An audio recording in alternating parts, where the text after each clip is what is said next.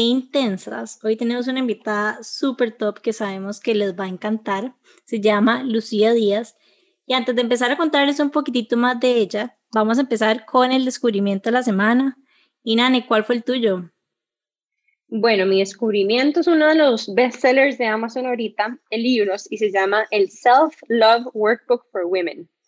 Em, es de una autora que se llama Megan Logan y les podemos pasar ahora después la foto. Estoy súper emocionada. Yo soy súper fan de los workbooks porque a veces no me da tiempo de leerme como capítulos enteros o no tengo, ¿verdad?, tiempo para sentarme a leer. Entonces, los que están como los mini ejercicios me ayudan un montón como a tener esos momentos rápidos de autoconexión. Estoy demasiado emocionada.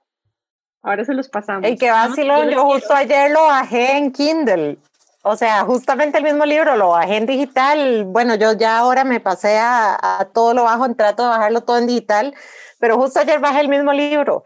Todavía no lo he revisado mucho, pero apenas lo vi, lo vi y lo compré. Yo igual, tiene, tiene varios capítulos. Uno dice que es como, uno se llama Start Where You Are, que se, que se traduce en empezar por donde estés, o sea, como que sin juicio de no importa en qué parte de tu camino de autoconocimiento, de autocompasión estés. El, el segundo capítulo se llama Encontrando la autocompasión y el último se llama Soltando el, mentira, el tercero se llama como Soltando la duda, el self-doubt.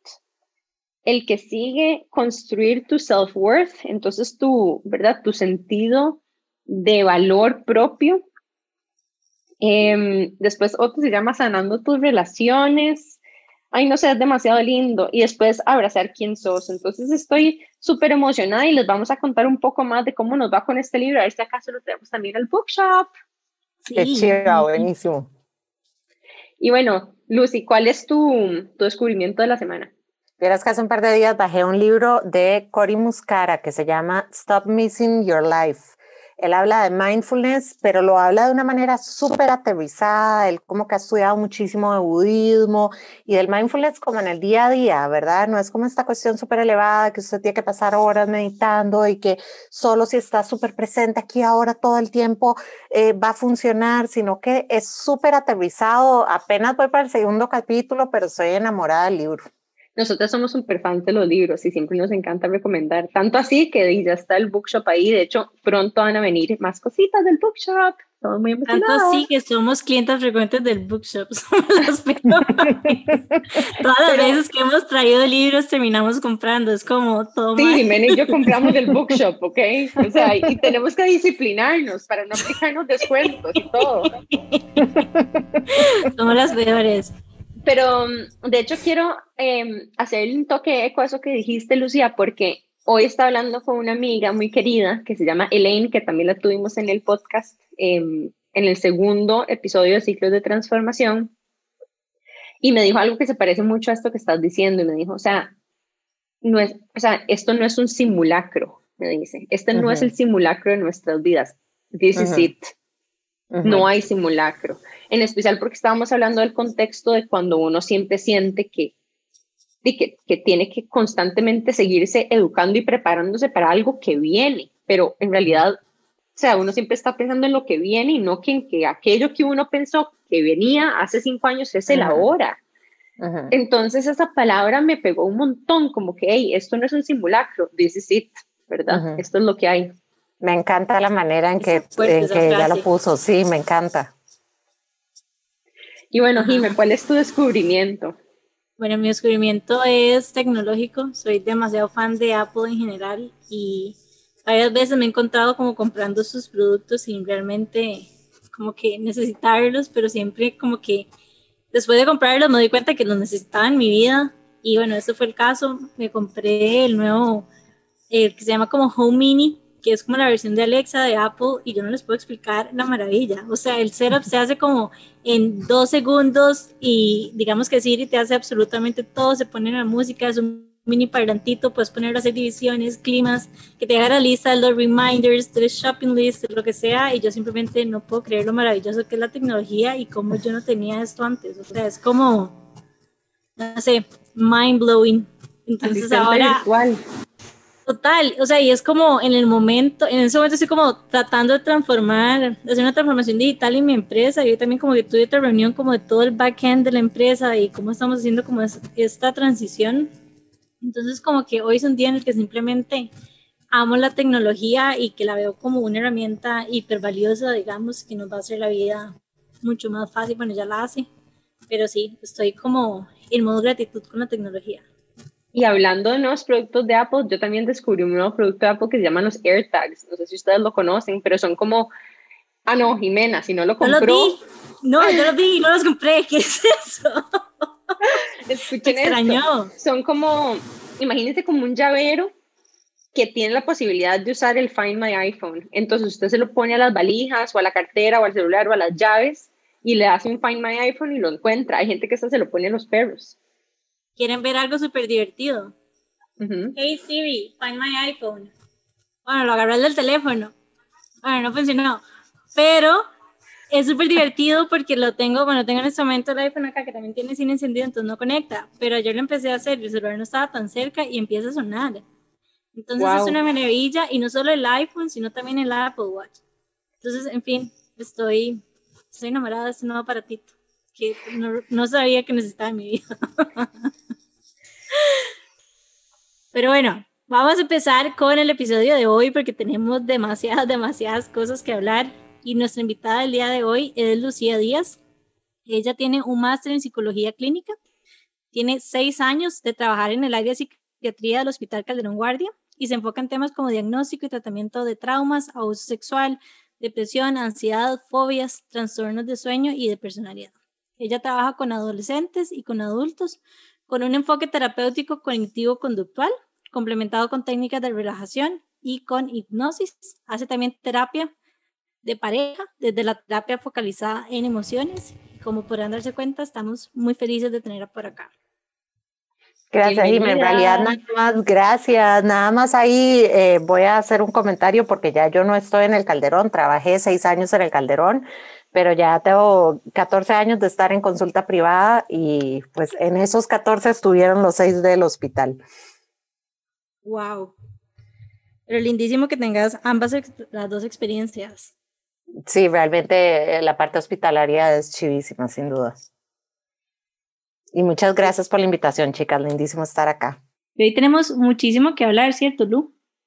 Sí, claro, es un tema chivísima a nosotros nos encanta hablar de psicología porque siento que, bueno, por lo menos mucho de lo que nosotros hablamos al ser una mujer intensa tiene que ver mucho con, con primero hacer las paces con elementos de nuestros propios temperamentos y personalidades que si bien no son fijos por toda la vida, este, siempre, ¿verdad? O por lo menos a nosotras nos recordamos de siempre haber sido etiquetadas como intensas y, y, no creas, eso no deja de tener de alguna forma como un poquitito una huella en uno, ¿verdad? Como que lo marca y, y, puede hacer de esa etiqueta no solo tal vez complejos, pero también, no sé, como que atribuirnos eh, cierto self-worth o, o no sé, como que disminuir nuestra confianza en nosotras mismas.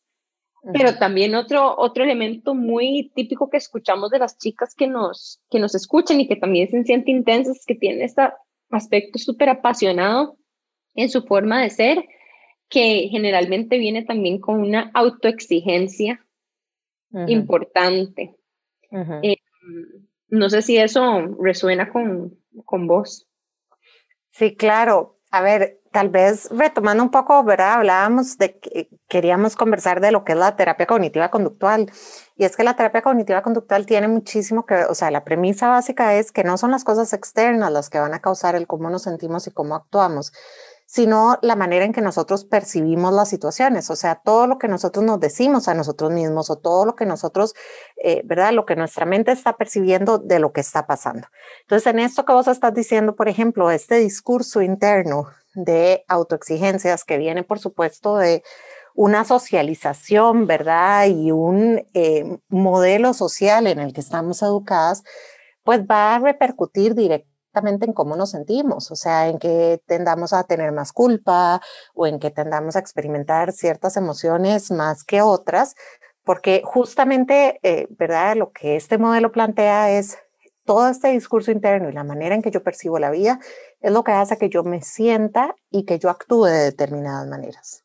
Y me imagino que contribuye altamente también a, a la al estrés y a la ansiedad que vivimos a partir de esas historias que nos contamos, incluso esas emociones que sentimos, porque no sé si les pasa a ustedes, pero realmente yo empecé a conectar más con mis emociones en, en mi late 20s. Antes de eso no tenía vocabulario emocional, ¿verdad? Y ha sido algo que yo intencionalmente busqué y, y no tener vocabulario emocional genera mucho estrés porque uno al no poder nombrar lo que está sintiendo, hay mucho, como una nebulosa de sentimientos encontrados que hacen difícil navegar esas experiencias. O al creer que lo que siento es lo único que hay y lo único que calza con la situación, ¿verdad? Porque de repente si yo también, o sea, esta parte que vos decís es importantísima desde el punto de vista de que si yo lo nombro, puedo hacer algo con eso que estoy nombrando. Pero si además de eso yo me doy cuenta que eso que yo estoy nombrando, o sea, que el hecho de que yo esté enojada al punto de no poderme controlar o ansiosa al borde de un ataque de pánico, o que yo me esté empujando a mí misma hasta el filo siempre y termine en burnout cada una de las veces, tiene que ver también con la manera en que yo percibo la vida. Entonces, si cambio, no solo, ¿verdad? No enfocada en lo que siento, pero cambio la manera en que yo percibo la vida voy a cambiar todo lo demás. O sea, voy a cambiar las emociones que estoy teniendo, voy a cambiar las conductas que estoy teniendo y la manera en que yo me dirijo hacia la vida. Entonces es como ese juego donde, claro, tengo un lenguaje emocional, pero además de eso hago todo un cambio cognitivo que va a ayudar a que ese lenguaje emocional pueda ser distinto y más proporcional. Es que constantemente como que nos estamos inventando historias y estamos como asignándole cómo deberíamos de ser o quiénes somos nosotras o sea, como es que sí, yo soy una perfeccionista o yo soy una lo que sea, o soy una buena persona. Entonces es como que nos inventamos como historias, digamos, de, de por qué nosotros somos esas personas y nos inclusive nos terminamos poniendo como presión para llegar a esos papeles.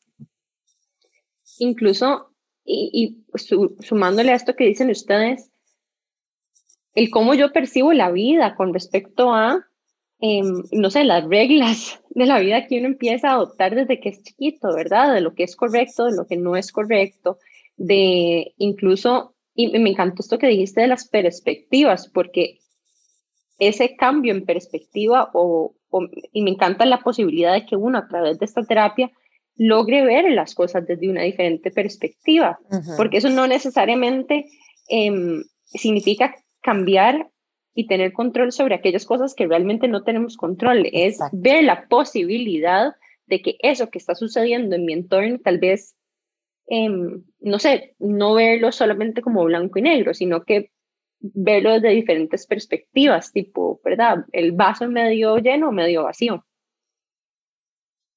Inclusive yo lo veo también como la posibilidad de, de, cuestionar, como que hay muchísimas cosas en la vida que nosotros decimos como que es así porque así nos enseñaron y así lo hemos creído toda la vida y muchísimas veces como que no nos sentamos a, a, cuestionar porque se siente como algo demasiado, demasiado natural. O sea, que siempre ha sido así y no, no vemos, digamos, como el por qué cambiarlo. Empezar a ponernos atención a nosotras mismas es como abrir esos, esas puertas, digamos, a estas creencias que tenemos y que y que la verdad es que se siente bien, bueno, no se siente bien, se siente horrible cuestionarlas y empezar a ver qué es lo que hay ahí, pero después como que es como muy, ¿cómo lo, cómo lo puedo decir? Como, como muy maravilloso, digamos, ver lo que, lo que hay ahí. Siento que vamos a tener una sesión de terapia en este episodio. en vivo. Chicas, retomando un par de cosas que ustedes dicen, tal vez, Jime, vos dijiste las historias que nos inventamos y ahí quisiera como eh, reformularlo tal vez a una palabra más compasiva, ¿verdad? Porque no es como que a vos se te dio la gana y te la inventaste, ¿verdad? Nani decía, bueno, dice lo que, lo que hemos grabado, ¿verdad? Lo que viene de toda nuestra historia y decía, dime, Daisy, es lo que yo toda la he visto correcto. No es que yo me lo inventé, es que esa es la historia, o sea, no hay una única realidad. Hay una realidad por persona en el mundo, cada persona ve la realidad desde su óptica, desde su historia, desde lo que le dijeron que es cierto, desde lo que vio como cierto, desde lo que de repente grabó racional o irracionalmente, desde lo que escuchó, desde lo que vio, desde... Sí, entonces en ese rejunte de cosas vamos armando nuestra historia. El tema ahí es que los seres humanos tenemos la capacidad de ser racionales, pero no es como lo que sale natural en el cerebro. Y yo siempre molesto y digo que los psicólogos deberíamos en realidad ser maestros de kinder, porque viviríamos en una sociedad totalmente distinta si a nosotros nos enseñaran desde que estamos en preescolar a manejar las emociones, a, a cuestionar nuestros pensamientos, a debatir pensamientos racionales e irracionales. O sea, sería una sociedad maravillosa. Pero como eso no pasa, nos toca en la vida adulta decir, ay, mira, yo toda la vida he visto la realidad así, tal vez no era tan racional, ¿verdad? Tal vez esto no estaba tan lógico pero no es que nos lo estemos inventando porque se nos dio la gana, sino que es que cada uno de nosotros como que va haciendo lo mejor que puede con la realidad que tiene enfrente sin estas herramientas, porque nuestros papás, la mayoría al menos, no tenían las herramientas tampoco para dárnoslas a nosotros. Y entonces ahí vamos, ¿verdad? Como repitiendo todas estas cosas y viendo a ver cómo hacemos. Esto que decís me da mucha esperanza porque lo que resumo de lo que dijiste es que es aprendido. Claro. Entonces, todo lo que es aprendido se puede aprender de otra forma distinta. Entonces, me, da mucha esperanza pensar que todo esto que hemos aprendido, si bien mucho ha sido por un largo plazo de nuestras vidas, no significa que no podamos reaprender. Definitivamente demasiada esperanza como escucharte y es que efectivamente es como un privilegio en realidad lo que nosotros teníamos de estar hablando de esos temas, pero es algo que no pasaba antes, o sea, es algo con el que nuestros papás, la mayoría, digamos, no tuvieron el privilegio de, de tener y de compartir con, con sus hijos y que es algo que, que efectivamente, bueno, no sé si efectivamente si irá a pasar o no, pero me da un poco de esperanza pensar de que el hecho de que nosotros estemos tocando esos temas y que sean temas cada vez más frecuentes, va a hacer que las futuras generaciones sean más, un poco más conscientes y que puedan conectar un poco mejor con sus emociones también y entenderse. Ojalá. Y es que esto, a ver, eh, ¿verdad? El psicoanálisis, que es como lo que viene antes de, estos, de este modelo, básicamente decía que estábamos sujetos a nuestros impulsos, a nuestro, al mundo inconsciente que no estaba bajo nuestro control y a un montón de cosas que nunca íbamos a poder controlar. Y si bien es cierto, hay cosas que son muy inconscientes, muy primitivas, muy eh, instintivas en nosotros, sí podemos, ¿verdad? Desde esta esperanza que ustedes dicen, sí podemos aprender a procesar las cosas diferente, a sentirnos diferente, a reaccionar diferente y a hacer cambios definitivos. Entonces, desde estos modelos, nosotros sí tenemos mucho más control de nosotros, no de la realidad. Eso es importante. Súper, súper interesante. Bueno, nos vamos a ir un break y ya casi volvemos con más preguntas para Lu. Ya saben, pueden escucharnos todos los miércoles por Amplify Radio. ¡Qué intensidad! Hola, hola. Bueno, estamos de vuelta con más de Qué Intensas aquí por Amplify Radio y hoy estamos hablando con Lucía Díaz, que es una psicóloga y em, veníamos hablando un poco de su enfoque terapéutico, que es terapia cognitiva conductual y una de las preguntas que nos surge constantemente es cuál es la diferencia entre las diferentes opciones de tratamiento psicológico que tenemos y qué es lo que ofrece la terapia cognitiva conductual a diferencia de estas otras. Enfoques terapéuticos hay un montón, ¿verdad? O sea, tenemos el enfoque más tradicional, que es el psicoanálisis, que sí va eh, a estar muy alejado de todos los enfoques más nuevos, empezando por el hecho de que no es un enfoque basado en evidencia, o sea, tiene mucho más que ver con subjetividad, no es posible medir los resultados y pues tiene toda su teoría de fondo, que si bien es cierto, todo el resto de la psicología se monta sobre el psicoanálisis, ¿verdad? Y hay ciertos aportes que el psicoanálisis hace que son innegables, pero estas teorías vienen a tratar de buscar cosas que sean más comprobables, medibles y que puedan basarse en evidencias. Es decir, si hacemos esto una serie, una cierta cantidad de veces, esto va a funcionar. Entonces, es una terapia, la terapia cognitiva conductual es una terapia estructurada, ¿sí? Es una terapia más concreta que lo que quiere es enseñarle a la persona habilidades a nivel cognitivo y a nivel de conducta, o sea, a nivel de cómo pienso y cómo actúo, para que pueda funcionar mejor, sentirse mejor y trabajar aquellas áreas que la persona quiere trabajar. Es una terapia que se centra en objetivos, o sea, no es que el terapeuta decide, ¿verdad?, que van a trabajar o que ahí saque todo lo que tenga que sacar y ahí veremos cómo amarramos, sino que es una terapia mucho más basada en objetivos. Existen después un montón de enfoques terapéuticos. Está la terapia humanista, están los enfoques, bueno, la terapia focalizada en emociones, por ejemplo, que es la terapia basada en evidencia eh, con mejores resultados para pareja, que se basa en la teoría del vínculo. Están todas las terapias de tercera generación que agarran muchísimo de mindfulness y que hacen como una muy rica integración entre cosas de la cognitiva conductual, del humanismo, del mindfulness. Entonces tenemos como muchísimos enfoques. Pero lo importante tal vez desde las personas que decidimos trabajar desde esta línea es que buscamos siempre enfoques que estén basados en evidencia.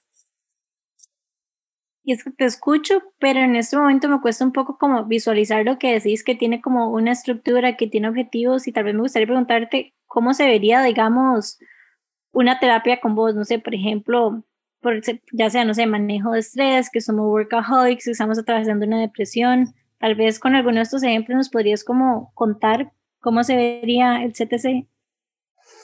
Ok, eh, por ejemplo, me decís, ok, estoy trabajando en exceso, no estoy pudiendo priorizarme y lo que quiero es hacer esto. Entonces, yo me voy a enfocar en lo que la persona a mí me está diciendo que es lo que quiere. Sí, tradicionalmente hablando y estructuradamente hablando, yo no me voy a ir demasiado más allá y a explorar, eh, ¿verdad? Si a los cinco años te pasó algo o no, que pueda ahora explicar desde la terapia cognitiva conductual, eh, ¿verdad? Como eh, a nivel de modelo rígido, no me voy a ir ahí. Cuando, o sea, yo tengo un poco más una integración y sí creo que soy más ecléctica, si bien es cierto, la terapia cognitiva ha sido eh, un amor que tuve desde que empecé la carrera y que nunca he perdido, digamos, en ese sentido, porque funciona. Pero le he ido agregando ciertas cosas. Por ejemplo, en terapia enfocada en el vínculo, por supuesto que me importa eh, todas tus relaciones vinculares a lo largo de tu historia, me importa tu historia desde, una, desde un enfoque más humanista, pero me voy a enfocar siempre, yo podría en una primera sesión hacer una entrevista, ver un poco tu historia, entender mejor cómo llegas a ser esta persona que trabaja en exceso y a partir de ahí nos planteamos objetivos, ¿ok? ¿Qué es lo que vos querés? Querés bajar la cantidad de horas de trabajo, querés aprender a priorizarte mejor, querés mejorar las estrategias de autocuidado, querés tener más herramientas para manejar el estrés, querés mejorar tus relaciones interpersonales. A partir de esos objetivos que vos me das, entonces empezamos a establecer un poco como la línea de trabajo y hacia dónde vamos a ir. ¿Y qué pasa si uno sabe que necesita hacer un cambio, pero no sabe exactamente cuál es el objetivo que quiere trabajar? Lo exploramos y lo, lo manejamos juntas. Sí, eso pasa muchísimo. La gente a veces llega y dice, bueno, yo no me estoy sintiendo feliz o no estoy bien o sé que estoy, eh, este ejemplo, trabajando mucho o lo que hablábamos antes, estoy siendo demasiado dura conmigo misma, pero no sé qué hacer con esto. Entonces lo que hacemos es justamente eso. A partir de esa primera entrevista que tenemos junto con la persona, se hacen propuestas, ¿sí? Desde el terapeuta y con las cosas que la persona va dando también vamos construyendo objetivos. Los objetivos nos sirven también para poder devolvernos y saber cómo vamos con la terapia. Contrario a otros enfoques que nada más estás libre, ¿verdad? Soltando todo lo que venga y no importa. Si yo tengo un objetivo, yo cada tanto puedo hacer ciertas revisiones y eso es muy rico, ¿verdad? Porque los objetivos a veces van cambiando. La terapia cognitiva conductual, por ejemplo, lo que promueve es que es una terapia de corto plazo. ¿Sí? 10, 12 sesiones, usted establece el objetivo. Pero raras veces uno va solo porque quiero ser más asertivo en el trabajo. A veces sí, el enfoque, ¿verdad? El objetivo es muy concreto, se acaba y chao, cerramos. Pero muchas veces a lo largo del proceso uno va cambiando los objetivos. Pero es muy rico el poderte dar cuenta que yo he logrado esto, he hecho un cambio en esto, he mejorado esta parte de mi vida, he ido trabajando esta otra parte. Y esos objetivos van ayudando a que vos te des cuenta también de todos los logros que vas teniendo y de todas las cosas en las que vas mejorando a lo largo del proceso me gusta escucharte y pensar que, vamos a ver, como que yo amo todo esto, como le hemos, hemos dicho Nani y yo durante, bueno, se han dado cuenta durante el podcast y bueno, he hecho terapia desde tapping hasta psicoanálisis, hasta todo lo que ustedes se puedan imaginar. Y me encantan, en general me gustan todas porque es como una herramienta súper rica de autoconocimiento, cada una a su manera, pero saber, digamos, de que hay una posibilidad de psicología que tal vez es un poco más como concreta, como más un poco más enfocada, digamos, a objetivos que yo no, no sabía antes de hace dos semanas, digamos. Me parece, me parece que se abre como un mundo de, de, posibilidades para ciertos temas que tal vez hemos como arrastrado durante muchos años, pero que todavía no hemos como logrado resolver. Y este approach como un poco más smart, literalmente, de, bueno, smart no, sino como objetivos smart, digamos, de que es medible, que es en cierto time frame, etcétera, etcétera, es como una posibilidad súper rica para realmente poder cambiar estos comportamientos que llevamos años de hacer. Y es que yo les decía hace un rato, yo me enamoré de esta terapia desde que era estudiante y claro, uno entra, ¿verdad? Y entras a, psicología, entras en psicología general y obviamente te aborda todo el psicoanálisis y te hablan de esta cuestión y el psicoanálisis además es súper rembombante y tiene un montón de palabras elaboradas y complicadas, ¿verdad? Y es muy académico y muy intelectual y de repente sí, uno está voladísimo y llego al enfoque cognitivo conductual y yo dije, esto me sirve. Ese fue mi primer acercamiento con la terapia cognitiva y entonces lo que hice fue buscar un terapeuta cognitivo conductual, porque yo dije, esto es algo que yo puedo aterrizar, porque yo decía, el psicoanálisis me parecía chivísima para volarme, pero yo lo que me acuerdo que pensaba es, ¿qué voy a hacer yo con un paciente con esto? O sea, ¿qué hago yo con esto? Obvio, estaba empezando, igual no tenía idea, los psicoanalistas saben qué hacer. Eh, yo no tengo idea honestamente qué hacen porque nunca me fui por ahí, pero ellos logran aterrizarlo. Yo nunca pude y la terapia cognitiva conductual a mí me dio eso, me dio algo aterrizado que a mí en mi vida me ha funcionado en muchísimos momentos y que lo veo funcionar en el día a día.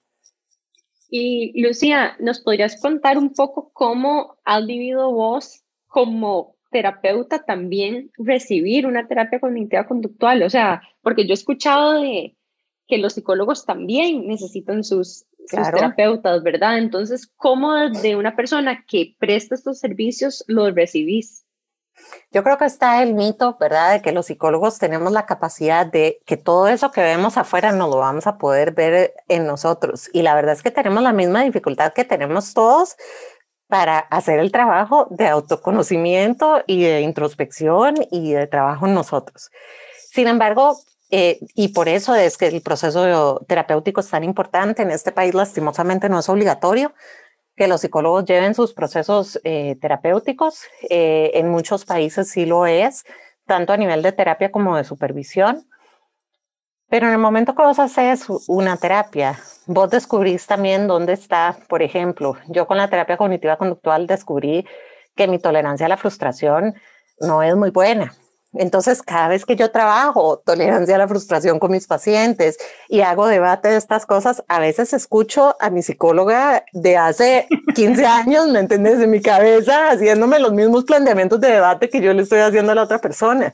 En mi cabeza me río porque digo, yo sé lo que está pasando, yo sé lo que significa estar de ese otro lado y tener que reprocesar todo esto y tener que decir, esto no me gusta, pero, ok, tengo que poderlo soportar.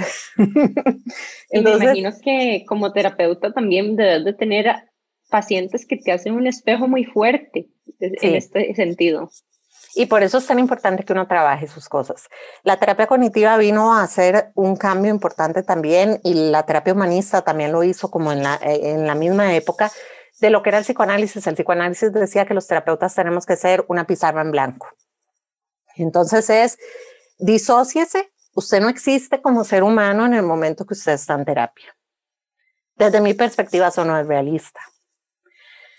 Yo creo que lo que hay que hacer es trabajar tu propia historia suficiente como para que puedas hacer. De hecho, eh, ¿verdad? La autorrevelación es una técnica como tal desde la terapia cognitiva conductual si la haces bien.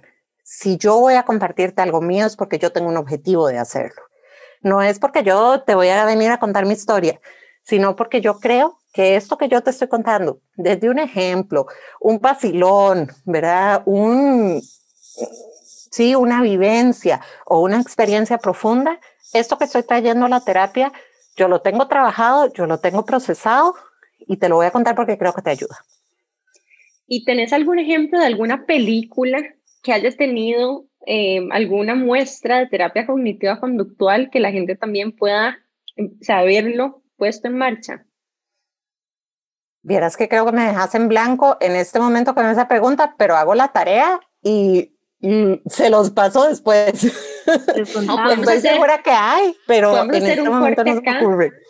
Hagamos un corte aquí y pensemos como ejemplos del, de como el mundo pop o el mundo de Hollywood que hablen de este tipo de temas. Hay una serie que, bueno, obviamente Mariana ya la ha visto toda, New Amsterdam, que le dan como un énfasis a la psicología que yo nunca había visto que le dieran ninguna serie, pero no estoy segura, digamos, que hagan la que hace, la que hace Lu, porque obviamente no podría diferenciar. ¿La has visto o no? Sí, no la he visto. Me dejo, me dejo la tarea, pero no la he visto. Y contanos un poco cómo vos compartiste estos elementos de la terapia cognitiva conductual a través de tus redes sociales, porque de lo que yo he visto en tu perfil de Instagram, por lo menos, vos haces un trabajo importante de educación alrededor de la psicología y de ciertos conceptos em, que vos puedes tanto trabajar como también herramientas. La ventaja que tiene la terapia cognitiva conductual es que tiene un gran componente de educación, la terapia cognitiva conductual siempre va a querer que la persona entienda su diagnóstico, que la persona entienda lo que le está pasando, que la persona eh, empezamos explicándole la terapia, ¿verdad? Y cuál es la premisa de la terapia. Siempre vamos a hacer todo este componente de educación. Todas las técnicas tienen como un fundamento teórico. Entonces, esta parte de educación, ¿verdad? Parte mucho de ahí, de decir, esto es importante, es importante que vos puedas adueñarte de esta información y que vos puedas usarla. La idea de la terapia cognitiva no es que vos seas dependiente del terapeuta toda la vida. La idea de la terapia cognitiva es que vos tengas herramientas para que si en un futuro te vuelve a pasar algo similar, te acuerdes de qué te sirvió en el pasado y lo puedas volver a utilizar. Entonces, al tener cosas tan concretas, lo que queremos realmente es que la gente no dependa del terapeuta, más bien que la gente pueda tener cada vez más herramientas para poderlas dar a otros y para poder eh, estar mejor en su vida. Me gustaría, porque creo que todavía a mí me hace como un poco de ruido, digamos, tratar de diferenciar cómo se ve, digamos, esta terapia. Entonces, tal vez como con otro ejemplo, que es uno que, que yo sé que, que muchos nos sentimos identificados, de hecho, fue uno de los que nos pusieron en el post de Instagram y es, por ejemplo, yo me acerco a vos con el síndrome del impostor, que es algo, digamos, con lo que yo quiero trabajar. ¿Cómo se vería, digamos, esta terapia? Primero llego y te cuento cuáles, como cuáles son, son, las posibles creencias que estoy asociando al por qué yo siento este síndrome de impostor. Vos me haces preguntas para tratar de entender un poco más como cuáles fueron, no sé, los patrones, conductas y demás que me hicieron llevarme que me hicieron a mí, digamos, a contarme estas historias y a partir de ahí, ¿cuál es la tarea, digamos, que se lleva la persona? Tiene que estarse haciendo preguntas para ver cuáles son sus comportamientos, sus historias, tiene que llevar un journal, ¿cómo se ve? Ok, todas las anteriores. A ver, eh, sabemos que hay algunos pensamientos eh, irracionales que son como los típicos que están detrás de ciertas patologías. Y ahí es cuando, ¿verdad? Hablamos de terapias basadas en evidencia. Esto es algo que se ha estudiado muchísimo. Por ejemplo, en depresión sabemos que las personas tienden a tener visión de túnel. Eso significa que les cuesta mucho ver, ¿verdad? Cosas positivas y están muy enfocados en lo negativo o hay mucho filtraje de información y tienden, ¿verdad?, a sacar solo lo negativo de las situaciones. En el síndrome del, del impostor, yo estoy subestimando mis capacidades y sobreestimando las capacidades del otro. Entonces, ya hay cosas que están bastante estudiadas. Lo que vamos a hacer es tratar de entender cómo a vos te está pasando esto te vamos a devolver para que vos lo entiendas, ¿verdad? El cómo te está pasando y a partir de ahí hacemos técnicas como la que estás diciendo del journaling. Vas a empezar por identificar esta voz interna, porque a ver, la investigación ha mostrado que por nuestra mente pasan como 60 mil pensamientos todos los días. Eso es un montón. No significa que la mente no se calla nunca. Sí, entonces tenemos que identificar cuáles son los pensamientos irracionales que nos están haciendo daño primero. Entonces, yo llego con mi objetivo, síndrome del impostor, por ejemplo Vos llegas y me decís a mí, estas son las posibles causas del síndrome del impostor y ahí entre las dos. No, lo integramos entre las dos y entre las dos vamos a descubrirlas. Yo sé y tengo la información de cuáles son las típicas cosas que le pasan a la gente en ese, ¿verdad? En ese tipo de, pero entre las dos, en tu historia, porque ahí es donde lo personalizamos, en tu historia vamos entre las dos a entender cuáles son las que a vos te están afectando. A partir de ahí vas a empezar por reconocerlas en el día a día. Ok, pero entonces vos no compartís, digamos, cuáles son esas, esas posibles como causas, sino que es a través de preguntas que van llegando a... Podría eventualmente compartirlas, pero no es lo primero que hago, porque lo que yo quiero no es que la persona ¿verdad? Eh, salga de un libro, lo que quiero es que la persona se dé cuenta cómo desde su historia, desde su manera de ver la vida, está causando esto que está sintiendo. Entonces, a partir de ahí podemos relacionarlo con esto es lo que le suele pasar a la mayor parte de las personas que se sienten así, pero no arranco desde ahí.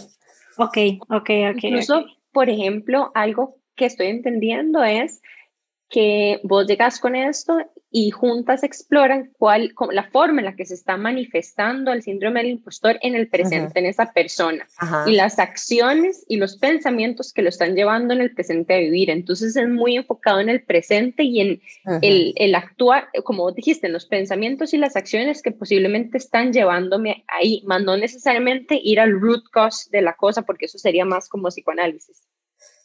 Sí, no, a ver, sí es una terapia muy enfocada en el presente y esto, ¿verdad? Tenés toda la razón ahí. Lo que pasa es que el momento en que yo grabo estos pensamientos irracionales más nucleares que a mí me llevaron a decir, yo siempre tengo que dar más, los demás son mejores que yo, tengo que quedarle bien a todo el mundo, tengo que, ahí sí nos vamos a ir al pasado, pero el pasado, mm, yo no me voy a quedar en el pasado a diferencia del psicoanálisis, donde le voy a dar vuelta y vuelta a ese evento del pasado.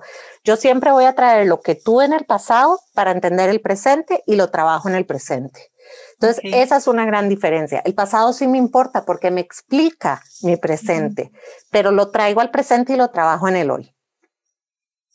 Y en cuanto a time frame, nos decías que eran un poquitito más de 10 sesiones lo que usualmente se hacía. Pero Entre cada 8 y 12 sesiones se supone si es un objetivo muy concreto, ¿verdad? Depende mucho del diagnóstico de la persona, hay diagnósticos más complejos que otros. Y como te digo, normalmente cuando uno empieza un proceso terapéutico, los objetivos también se van movilizando, van cambiando y uno va teniendo nuevos objetivos. Y por lo general se trabaja de manera semanal, quincenal, o qué es lo que vos has visto. Vieras que yo solo, semanal, solo trabajo con personas que están viviendo crisis en general en momentos muy críticos de vida. Casi siempre bancamos quincenal o cada tres semanas y luego lo vamos postergando a medida que la persona va estando mejor. Como les decía, la idea de esta terapia es que la persona cada vez tenga más herramientas y es una terapia que deja tareas, que lo que quiere es que lo que trabajamos en sesión lo pongas en práctica en tu día a día. Entonces a mí lo que me interesa no es tanto lo que vamos a hablar en sesión, sino que en tu día a día vos podás hacer los cambios. Entonces, por lo general, vamos poco a poco espaciando las sesiones porque la persona va teniendo cada vez más herramientas y va pudiendo tener más cosas que poner en práctica en el día a día. Siento como que es un curso y que ya quiero Ya está apuntada, por cierto. como una terapia. esta semana ya se anota, se anota este curso como si fuera una clase más de marketing. Exactamente, cuadernito y todo. Bueno, y antes de irnos a un break comercial, les queremos contar que estamos hablando con Lucía Díaz, que es psicóloga, y al volver vamos a hablar de algunos otros temas que nos compartieron en la interacción de Instagram, que está chivísima, de hecho creo que la deberíamos de seguir haciendo, em, a donde nos pidieron que mencionáramos temas como por ejemplo el perfeccionismo, el manejo del estrés y el miedo al rechazo. Así que quédense en sintonía porque ya pronto volvemos con más de estos temas por Amplify Radio. Qué intensidad. Bueno, estamos de regreso con Lucía Díaz en Amplify Radio en Qué Intensas. Y estamos hablando de demasiadas cosas, pero una de las cosas que voy otra vez. Ok. Y estamos de regreso en Amplify Radio con Qué Intensas. Y hoy nuestra invitada es Lucía Díaz, que es una psicóloga. Y bueno, hemos estado hablando de las diferentes terapias, las diferencias. Y me gustaría preguntarte, Lu, ¿cuáles son como esos pensamientos más comunes que te has topado vos en, tu terapia? Dentro de la terapia cognitiva conductual incluso hay eh, ¿verdad? dos modelos principales. Uno de ellos, que es la terapia racional emotiva conductual, lo que dice es que hay como tres pensamientos nucleares que son los que van a causar la mayor parte de las distorsiones y de, los, eh, de las dificultades, obviamente eh, yéndose por distintas ramas, pero eso es lo que está como en el fondo. Uno es la necesidad de agradarle a todo el mundo y de quedar siempre bien. El otro es la necesidad de hacerlo todo perfecto y el miedo a fallar. Y el otro es la necesidad de estar cómodo y la dificultad para, ¿verdad?, soportar la frustración que se viene cuando estamos incómodos. Y eso se va a ir por un montón de ramas, ¿verdad? Y ahí es donde las cosas se personalizan, por supuesto. Pero al final de cuentas lo podemos resumir en esas tres. Y si lo piensan en todas las cosas ¿verdad? que ustedes tocaban antes de que la gente dijo en Instagram, eh, en la depresión suele haber alguna de estas, en el manejo del estrés suele haber alguna de estas, en la ansiedad hay alguna de estas, eh, en el miedo al rechazo, ¿verdad? Que ustedes decían, bueno, eso nos pasa a los emprendedores hay alguna de estas, sea que yo necesito quedar bien y no soporto el hecho de que los demás no me validen o más la parte de yo necesito, ¿verdad? Siempre hacer las cosas bien y tengo terror al fracaso eh, o a la incomodidad de las cosas que tengo que hacer porque no es fácil ir por un camino incierto, nuevo, desconocido y tener que abrir camino versus algo ya hecho.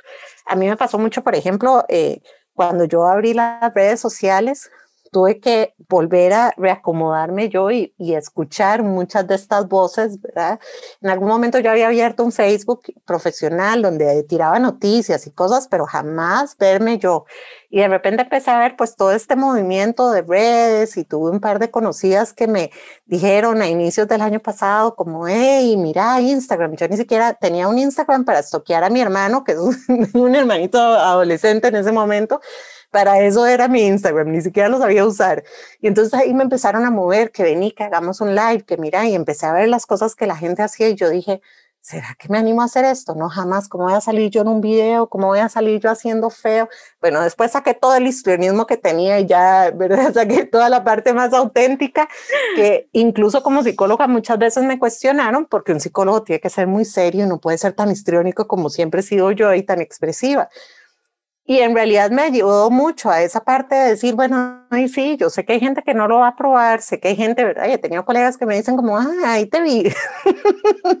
y nada más es como el comentario uno dice, uy, ¿verdad? Y la voz interna dice, ay, no, Dios mío, ¿qué estás haciendo? Por favor, mira la visión que están teniendo tus colegas de voz. Y de repente es ese trabajo interno que tenemos que hacer descubriendo por dónde nos está saliendo, ¿verdad? Bueno, y yo me imagino que muchas personas emprendedoras que también están abriendo sus cuentas de Instagram y me incluyen esas, han tenido un enfrentamiento importante con estos pensamientos, ¿verdad? De repente, y a mí eso es lo que me encanta de emprender también, porque es un proceso de también darse cuenta todo lo que hay adentro de uno, porque sí o sí tenés que lanzarte a mucha incertidumbre, a presentarte con autenticidad, de exponerte a vos misma desde lo, que, desde lo que haces, porque, o sea, cada uno no importa la profesión, tiene una manera muy singular de presentarse ante las cosas. Y puede ser la misma teoría, pero la forma en la que pasa por el filtro personal de cada quien también tiene un componente muy lindo. Y puede ser, y hablaba, hablaba de esto yo en mi conversación con mi amigo en la mañana, que decíamos, bueno, hay muchas historias que nos contamos de que, bueno, no, no lo voy a hacer porque ya hay otra chica haciendo lo mismo. O incluso cuando uno sale a algo y otra persona lo hace, que uno siente como que tal vez lo está copiando a uno porque posteó la misma cosa, ¿verdad?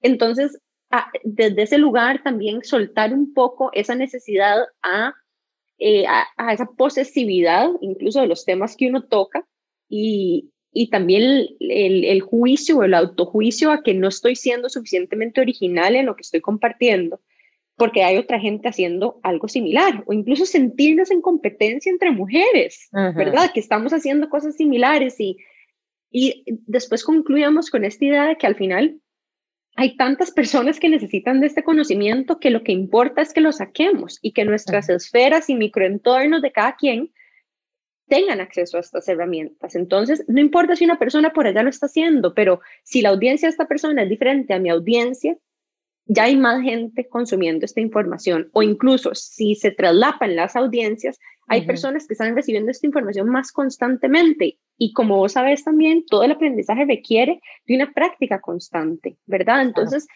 eh, eh, hablábamos de que, de que no importa si es que vos le estás hablando a una audiencia que todavía está creciendo en este proceso de autoconocimiento y que está en niveles más, entre comillas, más bajos de conciencia y que están obteniendo una conciencia más amplia de ellos mismos, hasta la persona que está bastante despierta también, que necesita recordarse de esto. Uno de los principios de budismo que hablaba más temprano es el hecho de que al final eh, todo es impermanente, todo pasa. Entonces, hasta las personas más despiertas requieren que uno les recuerde que hace cinco años vieron este tema y que vale la pena refrescarlo. Entonces, desde ese punto de vista, ¿qué importa lo que uno esté, digamos, si, si está haciendo parte de una onda, de un tema que está hot en el momento, no sé, hablemos de depresión, empatía, manejo de ansiedad, lo que sea. Quiero agregar también como que escuchándote y viendo tu contenido en redes, yo lo único que puedo pensar con mi mindset, mentalidad de marketing, es que en realidad vos lo que hiciste fue como abrir mercado porque hay personas que tal vez no estarían dispuestas a, a ir simplemente al psicólogo tradicional que todos nos imaginamos, pero que al verte a vos en Instagram con esos videos que son como súper divertidos y súper relajados y como súper buena vibra, literal, en el que no solo como que transmitís esa energía, sino que también estás como educando como que puede hacer que personas que tal vez nunca habían estado interesados por estos tipos de temas, pero que te salió un reel en Instagram, empiecen a preguntarse como, y esa podría ser yo. O sea, a mí me ha pasado esto. Entonces como es como reforzar, de la psicología también como algo que era, digamos, visto en otras generaciones de nuestros papás como algo específicamente para personas que están pasando por crisis o porque tienen un problema digamos, este, incluso psiquiátrico. Y es como el valor de la autenticidad y la diversidad, porque así como va a haber gente que conecta con ese tipo de contenido, también obviamente va a haber gente que va a decir, ay no, yo ocupo un psicólogo que sea como más tradicional. exacto. Entonces es como, a veces como que nos cuestionamos y nos damos demasiado duro y yo me uno a esa lista, pero al final de cuentas como que cada quien tiene, tiene que algo que aportar y entre más conectados estemos con nuestra autenticidad, más valor vamos a agregar a las personas que nos rodean. Y no pude dejar de pensar en eso ahora que te estaba, que te estaba escuchando. Y es igual que con Nane, o sea, sí, hay un montón de neurociencias, pero nadie habla de neurociencias con un enfoque también asiático, filosofía asiática y con un mix de memes y demás. Entonces es como, no sé, o sea, de verdad rescato y hago como un call to action a conectar con, con quién somos cada una de nosotras. Vieras cómo me ha sorprendido a mí esa respuesta de la gente, de mis pacientes, incluso que era también uno de mis miedos, ¿verdad? Que mis pacientes dijeran, mi psicóloga está haciendo el papel en Instagram, o sea, chao. y más bien que tanta gente, o sea, muchos de mis pacientes lo que me han dicho es que me sienten más cerca sin perder el vínculo terapéutico, ¿verdad? Que es lo que a uno tradicionalmente le enseñan, que si de repente te ven humano, entonces ese, ese vínculo terapéutico se pierde y ya no está esa cierta distancia para que la persona pueda enfocarse y tener su espacio de seguridad y solo, ¿verdad?, ser enfocado en esa persona.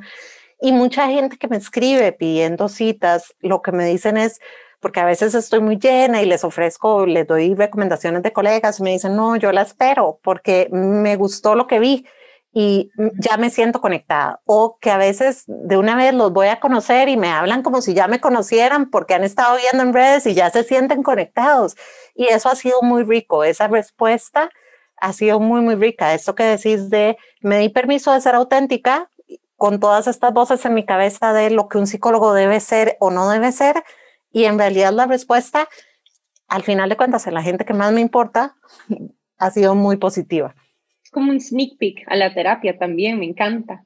Y contanos un poco este, cómo has vivido, por ejemplo, esta pandemia a través de dar teleconsulta. ¿Has vivido la teleconsulta? ¿Cómo, las, o sea, cómo has, te has adaptado a, por ejemplo, dar terapia vía Zoom? Ha sido difícil, o sea, de hecho yo hasta el día de hoy todavía no he vuelto presencial, estoy esperando segunda vacuna para ya animarme. Em, es difícil porque perdés mucho. Eh, es muy difícil empezar. Hay ciertas cosas que, no sé, hipnosis, terapia de pareja, siempre trato de referirlos a personas que estén trabajando presencial porque sé que a la hora de arrancarlo es mucho mejor presencial con la gente que ya había un vínculo construido ha sido un poco más fácil porque nos hemos adaptado, pero implica un desgaste mayor para mantener la concentración, para que si uno está viendo a la persona, de repente no sabe si la persona te está viendo a vos o la persona no sabe si lo estoy viendo a él, estoy viendo la cámara, estoy viendo la pantalla, estoy desviada, ¿verdad? A veces eh, la mirada no está en los ojos del otro, esa conexión no es la misma. Pero bueno, ha sido muy retador y creo que se ha logrado hasta cierto punto, o sea, hay muy buenos efectos dentro de eso, pero sí ha tenido sus retos particulares en la parte de conexión principalmente. ¿Y qué podrías recomendarle, por ejemplo, a las personas que quieran conectar más a través de Zoom, no solamente en el contexto de terapia, sino que, no sé, en charlas, en reuniones? ¿Cuál, ¿Tenés algunos tips que vos has utilizado? Yo creo que ahí es, a mí me sirve mucho sacarme de la pantalla, por ejemplo, en el Zoom, cuando estoy con un paciente, yo no estoy en pantalla, porque si uno está en la pantalla, muchas veces, ¿verdad? Tu mirada se desvía. Tratar de que no haya nada más abierto que te vaya a notificar, la compu tanto tira notificaciones o algo, que el celular esté lejos, porque, ¿verdad? El celular distrae tratar de tener la menor cantidad de distracciones alrededor, con todas las dificultades que eso puede requerir. O sea, me ha tocado tener que decirle a un paciente, disculpa, los gatos se vinieron conmigo a dar la consulta y tengo que abrirle la puerta porque quiere salir, ¿verdad? O sea, cosas que jamás pasarían en, en la consulta presencial o que escuchen a mi hijo pegando gritos porque hizo un berrinche de fondo y de cosas que pasan. Y como tratar eso, de lidiar con las cosas del día a día, lo mejor que se pueda, eh, quitando la mayor cantidad de distractores. Y para mí es básico el no meterse uno en la pantalla. Si uno quiere estar atento en lo que está viendo, en lo que está escuchando, que vos no estés, porque si no inmediatamente la mirada se, se va a ir a vos mismo y no estás viendo a los demás. Qué buenos tips. A mí sí me pasa un montón que cuando estoy en llamada estoy constantemente como que viéndome en pantalla. Arreglándose el pelo, uno sí. es que uno se ve y se distrae, uno dice, ¿por qué estoy tan roja? ¿Por qué estoy tan aquí? ¿Por qué tan allá? Mira los pelos parados, cosa que en consulta de la gente me ve los pelos parados, la gente me ve con el pelo parado y, yo ni cuenta me doy, ¿verdad? Pero entonces esa fluidez y ese poder realmente uno dejarse llevar es parte de lo que hace una conexión en la interacción social tradicional. Y cuando te quitas de la pantalla, la conexión es distinta. Qué buen tip, lo voy a anotar.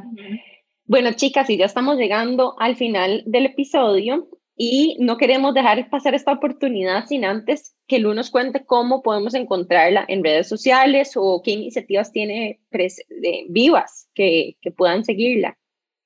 Bueno, me pueden encontrar en Instagram, Lucía Díaz Psicóloga o luciadíaz.com en la página web. En este momento yo cada tanto hago talleres virtuales y cosas así. En este momento estoy en pausa porque creo que estamos todos un poco cansados de los Zoom, los webinars y todas esas cosas. Entonces hice como una pausa de esa parte. Eh, hay un curso digital que es un acompañamiento virtual para personas que estén pasando procesos de infertilidad o pérdidas gestacionales que se llama No tenés que hacerlo sola, que eso sí lo pueden acceder en cualquier momento personas que estén pasando por eso y bueno, a través de redes siempre me van a poder contactar. Muchísimas gracias, Lu, por habernos acompañado hoy. Yo de verdad salgo como con un cuadernito, así que con un checklist. y ahora me voy a poner a hacer más research por mi lado. Pero muchísimas gracias por todo el conocimiento que, que compartiste, por crear también ese contenido en redes que estoy segura que conecta con muchísimas personas y por ofrecerte otro montón de opciones, digamos, a la terapia tradicional, porque no todos somos iguales, como hemos estado hablando en este episodio, y no en todos los momentos de nuestra vida somos iguales. Y hay momentos en los que sí, tal vez queremos ir a terapia, pero hay otros en los que también queremos un webinar, hay otros en los que queremos aprender en Instagram y demás. Y el hecho de que ofrezcas esta diversidad de contenido me, me llena de, de felicidad, la verdad. Y muchas gracias, chicas, por invitarme. Lindísimo que puedan también poner estos, ¿verdad? Todos estos temas y tanto recurso a disposición de todo el mundo. Bueno, y ya saben que a nosotros nos pueden encontrar siempre en Instagram como que Intensas Podcast y escucharnos todos los miércoles a las 7 y media de la mañana por Amplify Radio 955. Y bueno, sin más, las dejamos, pero nos vemos el próximo miércoles a la misma hora en el mismo lugar. Chao. Chao. Chao.